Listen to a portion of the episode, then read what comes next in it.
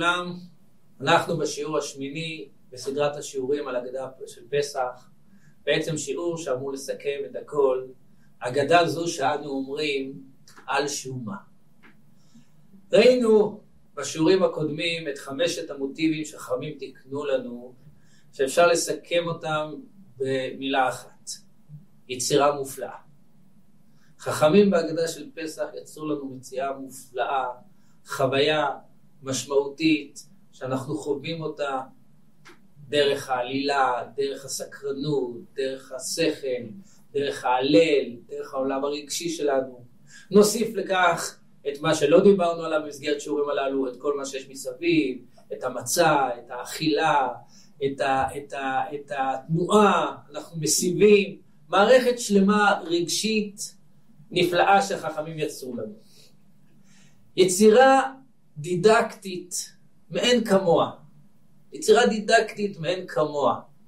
טובי המחנכים יצרו פה יצירה חינוכית מאין כדוגמתה, איך לשלב את הילדים כולם, איך ההורים מחנכים את הילדים ומספרים להם את סיפור תליית מצרים. אבל כאן הבן שואל, אגדה זו שאנו אומרים על שומה, למה חכמים השקיעו כל כך הרבה מאמצים? לאיפה אנחנו הולכים? לאיפה חכמים הוליכו אותנו? מה אנחנו צריכים לצאת מהסיפור הזה של האגדה? כל ההשקעה החינוכית הזאת שחכמים הטמיעו בצורה מופלאה בתוך האגדה, להיכן היא מובילה אותנו ולהיכן אנחנו צריכים לצאת. ואני רוצה לענות מכך, ללכת להפליג לדברים אחרים, ומשם לענות על השאלה הזאת, וזה הפתיחה של רבי יהודה הלוי לספר הכוזרי. שעון שאלוני לטענות ולתשובות אשר איתי נגד טענותיהם של החולקים על דתנו, מבין הנמשכים אחרי הפילוסופיה, ומבין מאמיני דתות אחרות, ומבין המינים מבני ישראל. אמרו לו, אנחנו רוצים לתת לנו תשובות, מתקיפים את הדת היהודית מכל מיני כיוונים, מה אתה אומר?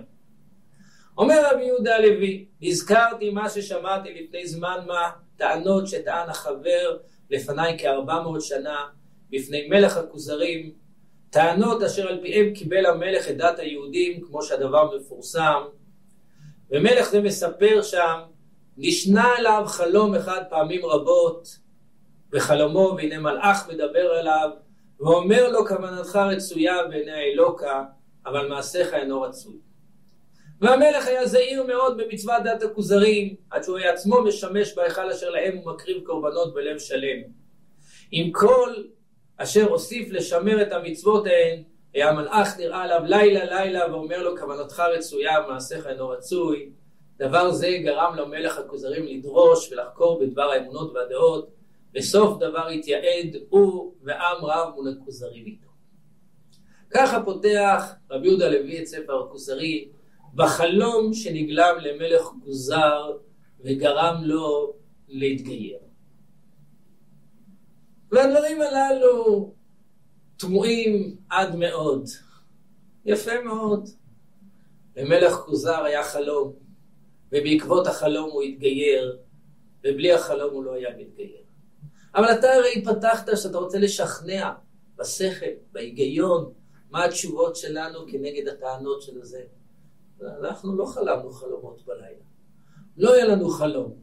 אז מה התשובות שנתן מי שחלם חלום, שבגללו הוא התחיל לחפש, שאמרו לו שמעשיך אינם רצויים, לנו שלא חלמנו את החלום הזה.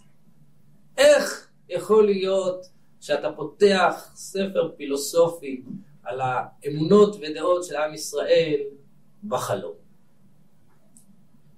והתשובה היא לא במקרה. לא במקרה רבי יהודה הלוי פתח את ספרו בחלום. הרמב"ם לא פתח את סמורי נבוכים בחלום. כי התשובות שהרמב"ם אומר הן אחרות לגמרי מהתשובות של רבי יהודה הלוי. והתשובה של רבי יהודה הלוי מבוססת על חלום. לא על חלום, על מציאות, על התגלות, על מעמד הר סיני, על יציאת מצרים והניסים הנפלאות שעשה הקדוש ברוך הוא לעבוד. זה הבסיס שעליו הוא מעמיד את כל התפיסה. נכון, לא חלמנו את החלום, אבל אבותינו היו במעמד הר סיני, וזה בעצם הבסיס לאמונה שלה. אי אפשר להוכיח את מציאות האלוקים, אי אפשר להוכיח אותה, מסיבת תשובה, מסיבה פשוטה. כל הוכחה שהיא, היא בעצם בנויה על אקסיומה קודמת. אי אפשר, כל דבר שתגיד, נשאל למה, נשאל מי אמר, כל דבר בעולם. בשביל להוכיח משהו, אתה חייב אקסיומה. אלוקים זה האקסיומה הראשונית ביותר שבעולם, אי אפשר להוכיח. חייבים לקבל את האקסיומה הזאת כנתון. זה החלום. יש פה נתון בסיסי בטבע, יש אלוקים, הוא נתן תורה לעם ישראל. אבל איך אנחנו משכנעים את זה? איך מעבירים את זה לדור הבא? כאן באו חכמים ותיקנו לנו את היצירה המופלאה של הגדה של פסח בדיוק בשביל הנקודה הזאת. מטרת ההגדה כולה לצרוב את תודעת האמונה בכל ילד וילד, בכל אדם ואדם, בכל איש ואיש. יושבת המשפחה כולה לסדר, יושבים שם במשפחה, סבא וסבתא, הורים, ילדים. היום בדורנו אנחנו זוכרים גם סבא רבא וסבתא רבא שיושבים בסעודה. דורות שלמים, והילד שותף לחוויה הזאת ושומע את הסיפור, והוא קולט את האמונה מחלב אמו, קולט את האמונה בעצמותיו. התפיסה האמונית נצרבת בתודעתו. וזו בעצם המטרה, זו בדיוק המטרה לצרוב את התודעה האמונית בנפשו של כל ילד וילד. ואדם שיש לו את התודעה האמונית הזאת נצרבה בנפשו מסדר לסדר, מיום ליום, גם צריך לעשות את זה בימים שבין הסדר לסדר, אבל במיוחד בחוויה הזאת של ליל הסדר, ילד שנצרבה התודעה הזאת בתודעתו, אז החלום ברור לו. גם הוא חלם את החלום.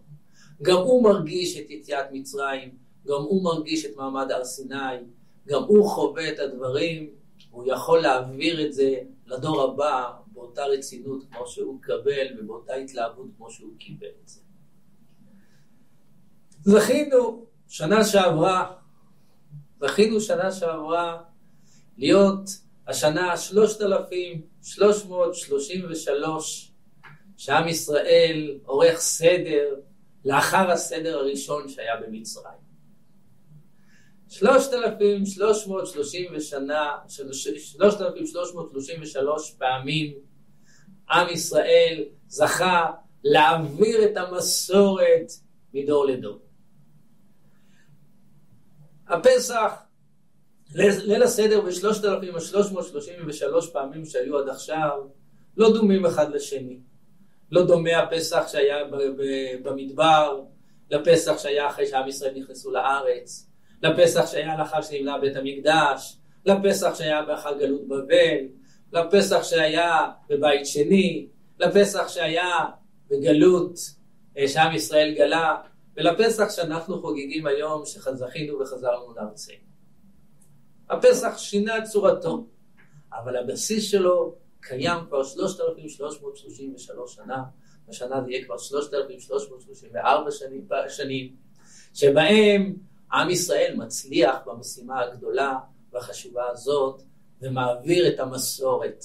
והמסורת עדיין קיימת ועוברת משנה לשנה, מדור לדור, מסבא לאבא, מאבא לבן, כבר 3,330 שנה. וזו המשימה הגדולה שמוטלת עלינו סדר במשך כל השנה להמשיך ולהעביר את המסורת הזאת הלאה. חכמים נתנו לנו את כל הכלים שבעולם.